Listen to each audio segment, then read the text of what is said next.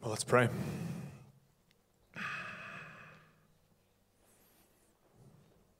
Father, I thank you that you are faithful. I thank you that your word is alive and living. And it has been that way for centuries.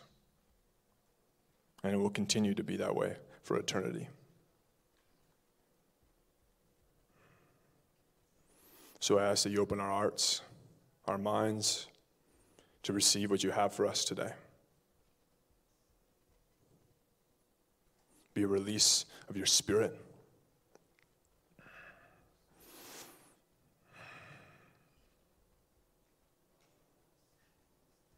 And I surrender this to your hands. In Jesus' name, amen. It's crazy. No matter how many times you preach, you still get a little nervous. So my body can't tell if this is a shake wake or a microphone. well, let's, uh, let's start in Acts 2. Let's just jump into it. I don't want to keep you forever. In chapter 2, verse 1.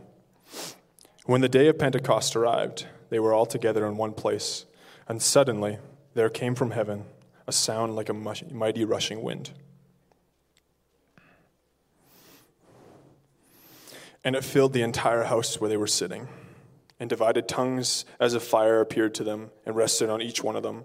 And they were all filled with the Holy Spirit and began to speak in other tongues as the Spirit gave them utterance. And we're going to jump down and skip all the nations that were around and go to um, verse 14. But Peter, standing with the eleven, lifted up his voice, addressed them Men of Judah, and all who dwell in Jerusalem, let this be known to you, and give ear to my words. For these people are not drunk as you suppose, since it's only the third day, third hour of the day. But this is what was uttered through the prophet Joel. And in the last days it shall be, God declares, that I will pour out my spirit on all flesh, and your sons and your daughters shall prophesy. Your young men shall see visions, your old men shall dream dreams. Every male and on every male servant and female servant in those days I will pour out my spirit, and they shall prophesy. And I will show wonders in the heavens above and signs on the earth below blood, fire, vapor of smoke. The sun shall be turned to darkness, and the moon to blood, before the day of the Lord comes, the great and magnificent day. And it shall come to pass that everyone who calls upon the name of the Lord shall be saved.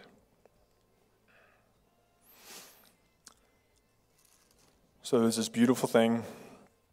The Spirit pours out, and they all get called drunk.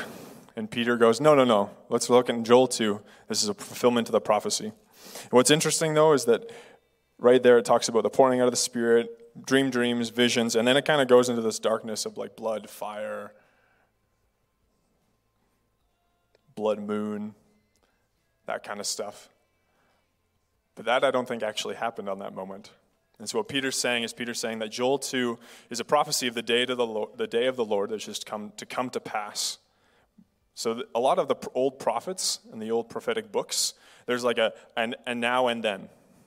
Where it's like there's a there's a fulfillment of part of it, and then there's a fulfillment, to come. And that's what Joel 2. So let's all switch and flip to Joel 2.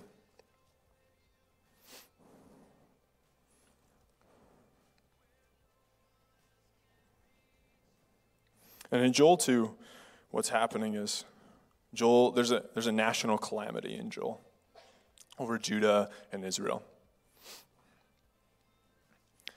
And Joel describes locusts coming and there's famine. And everything's getting eaten up. Everyone's hopeless. And they've turned from the Lord. And so Joel calls the, all the inhabitants of Israel and Judea to turn, repent, and lament to the Lord. So Joel 12 or 2 12 to 16.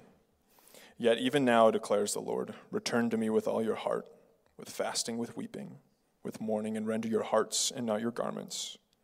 Return to the Lord your God, for he is gracious and merciful, slow to anger, abounding in steadfast love, and he relents over disaster. Who knows whether he will not turn and relent and leave a blessing behind him, a grain offering and a drink offering for the Lord your God? Blow the trumpet in Zion and consecrate a fast. Call a solemn assembly, gather the people, consecrate the generation, assemble the elders, gather the children, even the nursing infants let the bridegroom leave his room and the bride her chamber. What's interesting is the bridegroom leave her his room and the bride her chamber. It was pretty custom that when somebody would get married, there'd be a whole year where you didn't go to war, even if you were of age. That everybody kind of lets you do your thing. So it's a pretty intense lament and call to repentance if even those who were called that they were given that grace for a year to spend time with their bride or their groom to even come out of the bride chamber.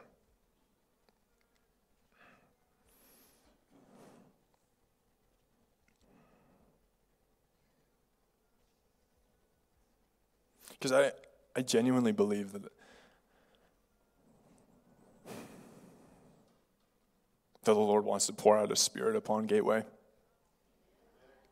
I genuinely believe that. We're going to go on a little bit of journey of what that looks like. But I think there's something that we kind of missed before that. See, there's, there's national calamity in, in Judea and Israel, and it might not look the same because the war today doesn't look like World War II where there's battlefield. And it's more like the Cold War where it's kind of secret. You don't really see what the enemy's doing, but he's kind of sifting and he's, he's poking and he's deceiving you. And so there is actual national calamity, even in Canada. And I believe that this is a word for Gateway as a church that he's calling us to, to a place of repentance. Because see, repentance is is a remorse by having lost God's approval.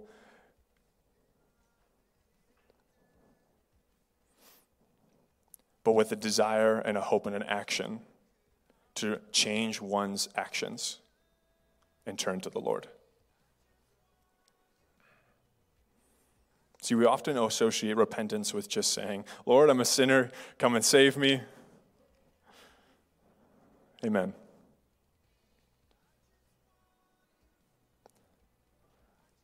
But with the genuine repentance, it's not just, oh, I'm a sinner. It's, Lord, I actually did that one thing.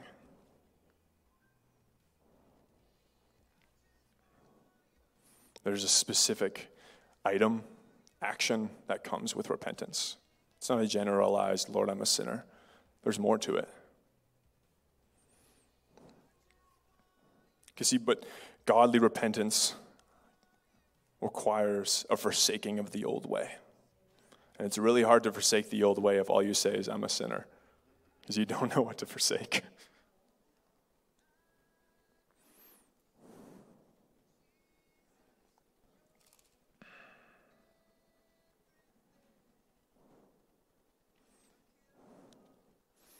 Because you can accept Jesus and say, Lord, I'm a sinner, forgive me, repent, and move forward. But in that, you don't receive the full life that God has for you. There's more to it. So we look in Matthew 5 4, in the Beatitudes, it says, Blessed are those who mourn, for they shall inherit the earth. Then 2 Corinthians 7:10 says, Godly grief produces a repentance that leads to repentance without regret.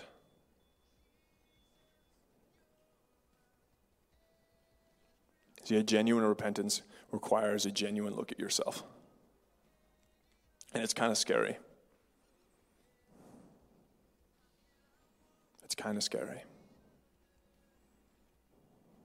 See, I, I grew up kind of going to church. Didn't always, like, till I was like 10, maybe. Then we didn't really go to church for a really long time. And uh, life was a little rough. Got bullied.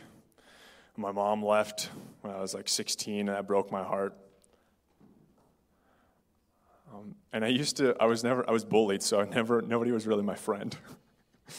And so I tell them things that I did on the weekend, like, yeah, I went to this party. Yeah, I did this cool thing. But in all reality, I was on my couch babysitting my brothers and sisters. But they didn't know that.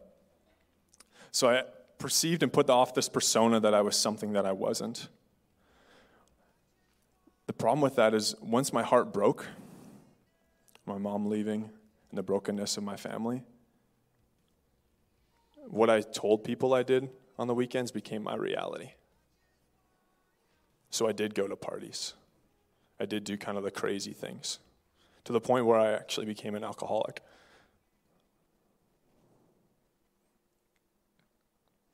And then when I was 18, I was arrested.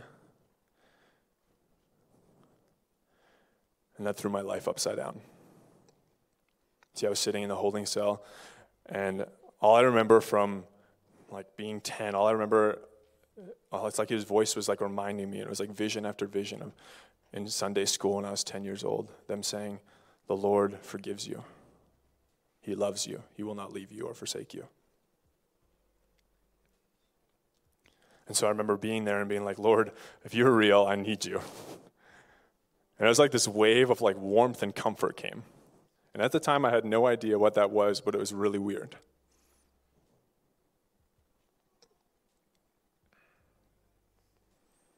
Fast forward a year, I'm like in and out of church, still kind of partying, still kind of not.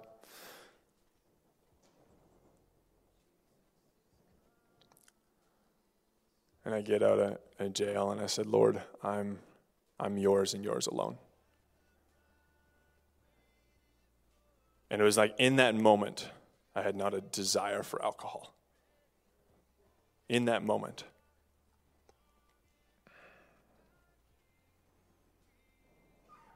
Because the Lord, it was like the Lord showed me, and He just revealed all the things in my life and how all the specific things that I was doing that I said, man, Lord, why am I doing this?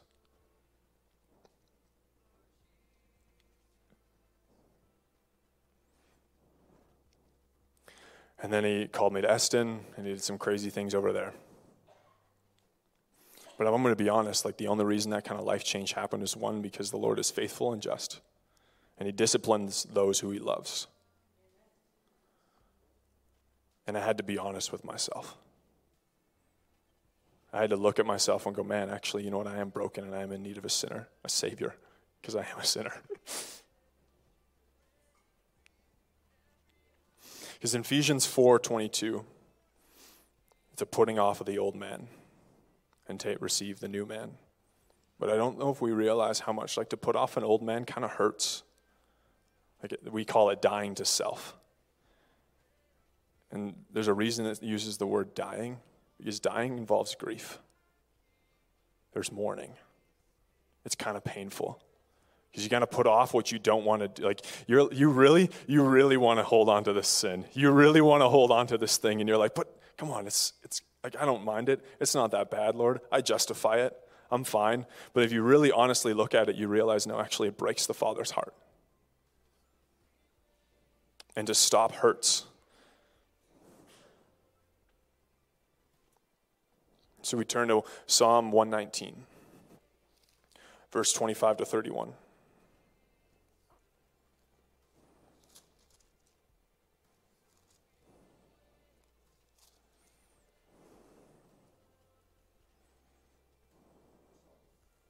Psalm 119, verse 25 to 31.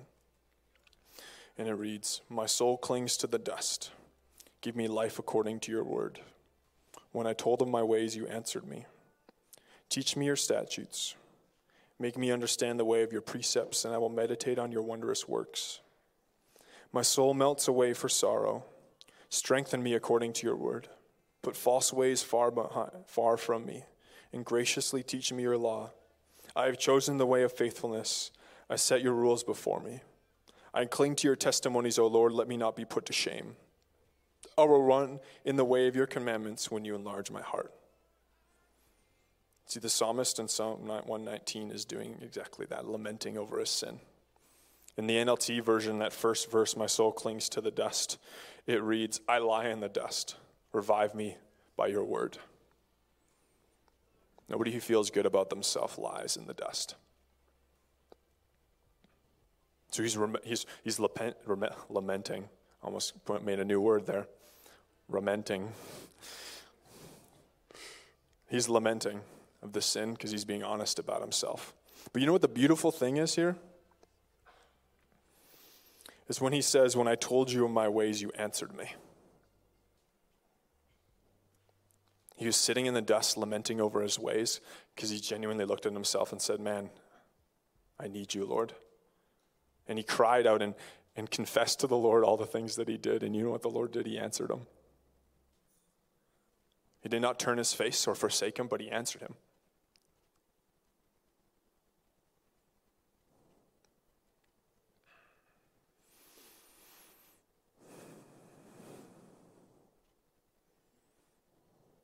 And so there's a difference between blessed are those who mourn, for they will inherit their kingdom of the world, and wallowing in your sin. See, Psalm 119 also shows us that difference. See, a wallowing has no hope. A, a wallowing says, I am terrible. There's no hope for me. But if you read Psalm 119, he says, I cling to the dust. So he realizes his brokenness. He confesses to the Lord, and the Lord answers him. But then he continually says, but he walks with hope. He says, he cries out, Lord, make me understand your precepts, and I will meditate on your wondrous words. For my soul melts away with sorrow, but strengthen me. There's a hope and understanding that when we repent to the little Father, that, that He's right there with us.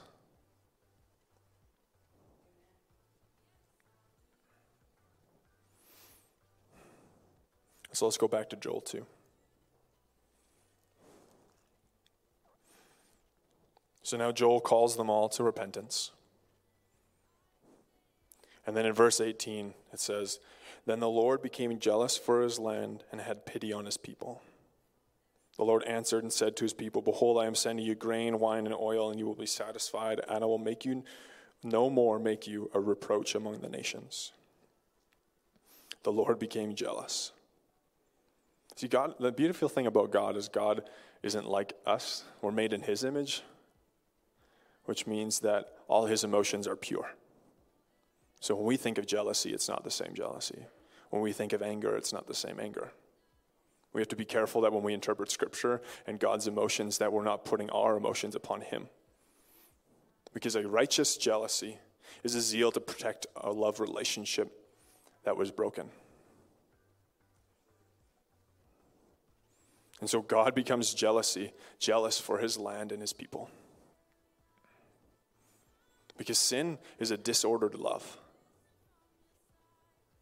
it's love in the wrong place. And he's jealous for us. He wants you. He'll leave the 99 to come after you.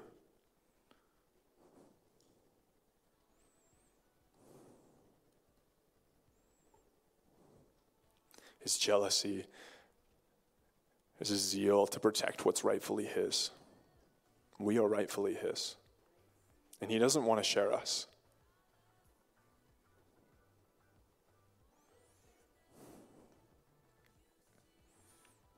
But the beautiful thing is that in His jealousy, He makes a way.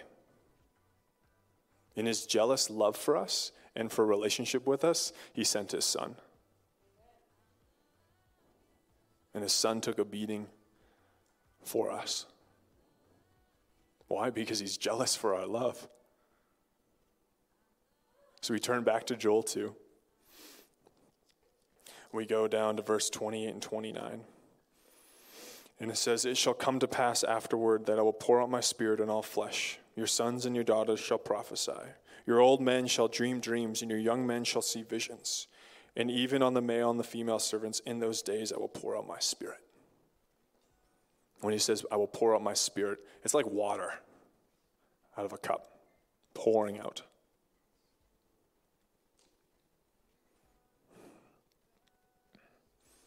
See, now we turn back to Acts 2, that's that fulfillment.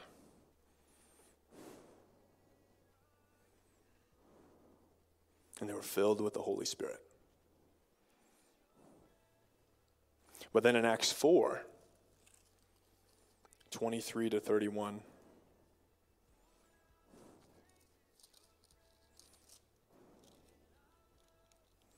we read in verse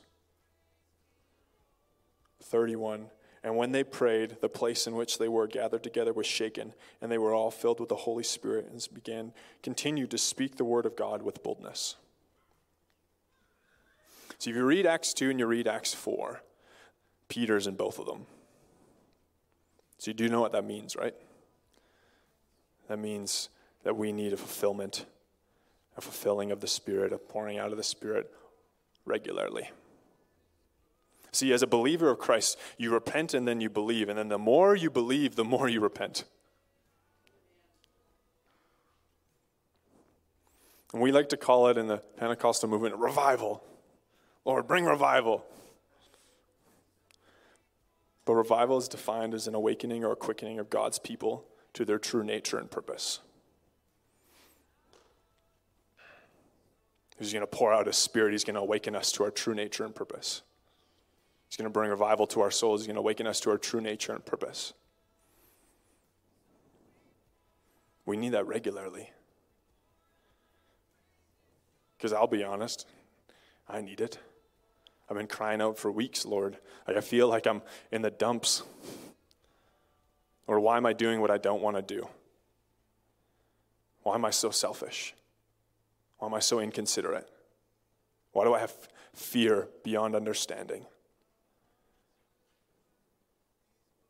I needed him to revive my soul again because it's a continuing process. Philippians 3:1 I'm confident in this very thing that you began a good work and you will bring it to completion.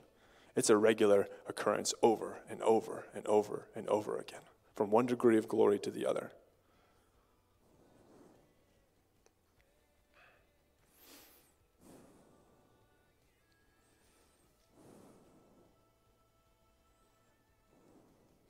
See, in each in Acts 2 and Acts 4, the Spirit comes.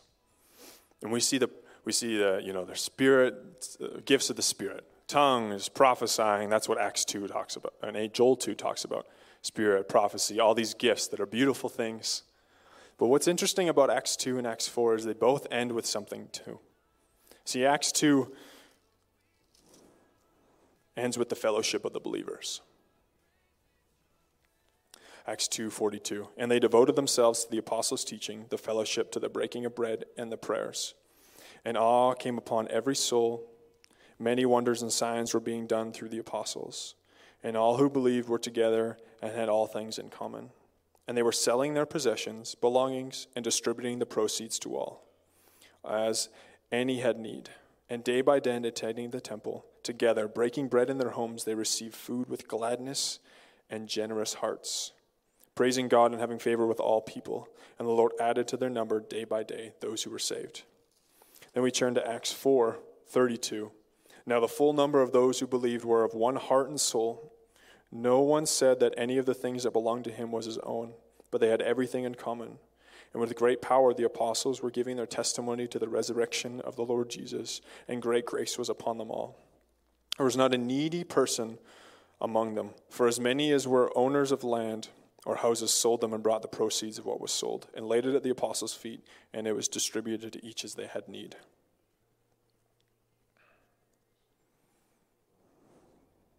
So Acts 2, it's like, okay, yeah, they this is their first time they're getting filled with the Holy Spirit. That makes sense. You know, it'd be pretty powerful. But the interesting thing is that in Acts 4, Peter and John go before the council because they're preaching the gospel. And they're threatened. Do not do this. And they preached with boldness, do not do. And then they were threatened, do not do this. So they come back to the church and they cry out to the Father. They don't cry out, change the laws of the land. They don't cry out, make it so we can preach the gospel. They don't cry out, do something to these people. They cry out, Lord, make us bold in the circumstance. But they already were bold but they still cried, I'll make us bold again. That means that we need a continuation of that boldness. We need a continuation of a pouring out of the Spirit, a reviving of our soul to the true nature and purpose that God has for us. It's not a once and done thing where we repent and believe, and the more we believe, we repent.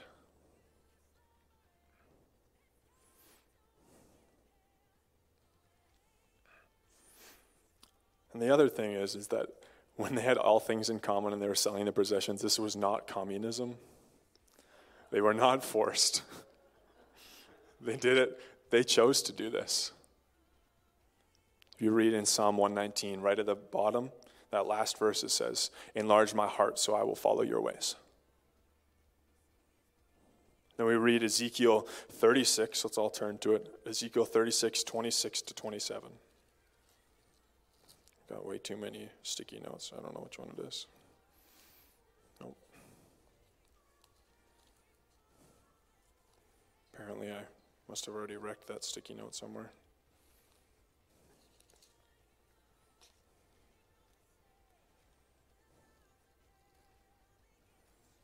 I always forget where Ezekiel is. There it is. Ezekiel 36, 26 to 27. And I will give you a new heart and a new spirit, and I will put within you, and I will remove the heart of stone from your flesh and give you a heart of flesh. And I will put my spirit within you and cause you to walk in my statutes and be careful to obey my rules. Psalm 119 Enlarge my heart, and I will follow your ways. Ezekiel 36, which Ezekiel, as well as another prophet that just cried out in the previous chapters, the Lord's concerned for his people because people are forsaking his ways. And so they turn, and the Lord makes a promise, but I will do this. So in Joel 2, there's a promise that he's going to pour out his spirit. And in Ezekiel 36, there's a promise I'm going to pour out my spirit, but I'm also going to change your heart of stone to a heart of flesh. And I'm going to give you the ability to follow my statutes. So, our pouring out of the Spirit isn't just gifts of Spirit, it's the enabling to follow what the Lord has for us.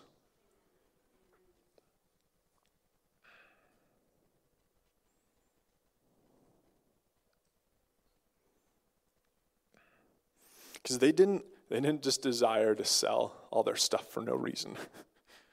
Their enlar- hearts were enlarged, and their heart of stone was turned to a heart of flesh. And they willingly gave up the things that they needed. See, we kind of sometimes ideal, idolize the gifts of the Spirit. And we forget, though, that the fruit of the Spirit is the foundation on which the gifts of the Spirit stand. So the gifts of the Spirit, love, or fruit of the Spirit, love, joy, peace, patience, kindness, goodness, self control. There's probably another one, I forgot it. You can find it in Galatians 5. But 1 Corinthians 13 says, If I speak in the tongues of men and of angels, but I have not love, I'm a noisy gong or a clanging cymbal. And if I have prophetic powers and understand all mysteries and all knowledge, and if I have all faith so as to remove mountains, but have not love, I am nothing. If I give away all I have, and if I deliver up my body to be burned, burned but have not love, I gain nothing.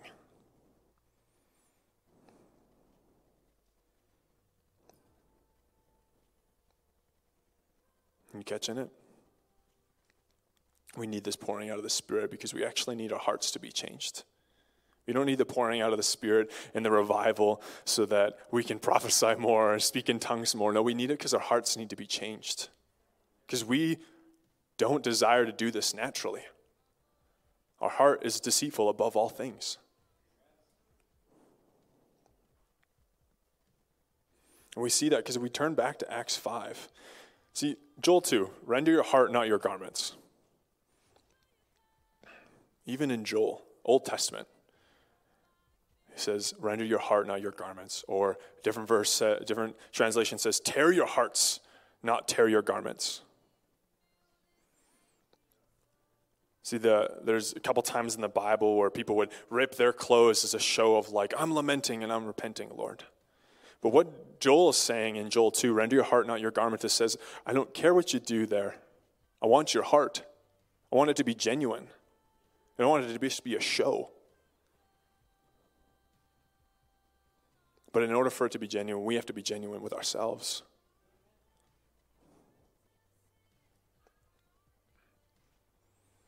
Because see, Ananias and Sapphira in Acts 5, we see that they sold their stuff just like everybody else did in the end of chapter 4 of Acts.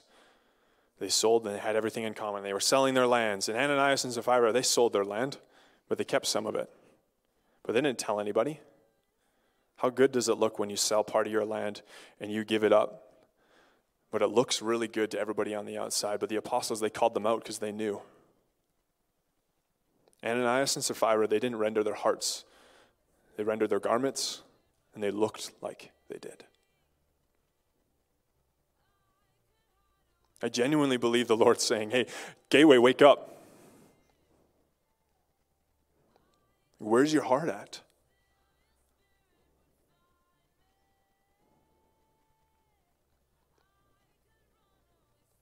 Because that's the beautiful thing about pouring out of the Spirit. Is that He gives us the ability to follow Him. He enlarges our heart. He changes our heart of stone to a heart of flesh. That's His promise. I get the worship team to come up.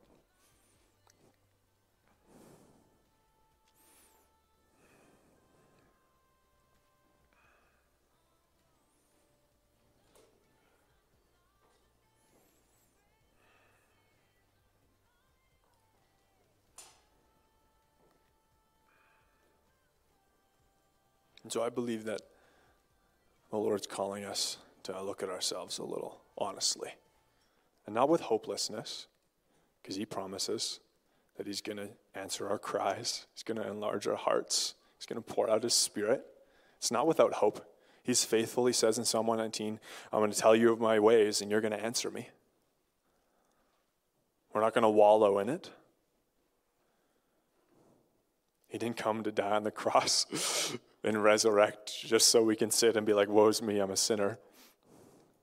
He came to give us life and life abundantly, but it requires us to be honest with ourselves and acknowledge that, you know what, yeah, Lord, I did mess up. And then we cry out for his pouring of the Spirit, and he enlarges our heart.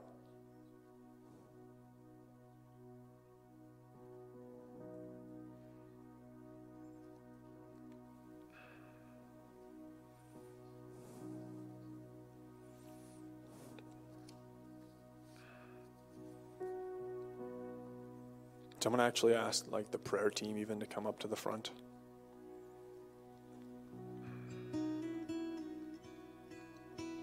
And as we uh, sing this next song, I ask you to be honest with yourself.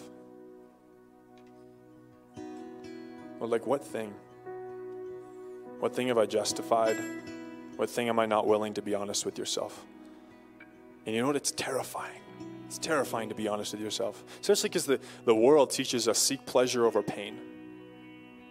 But a genuine grief hurts.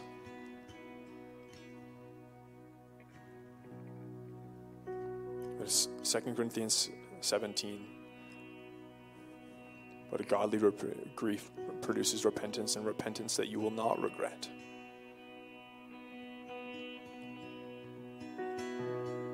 So, Father, I ask right now that you awaken our hearts and our minds to what you want to say to us right now.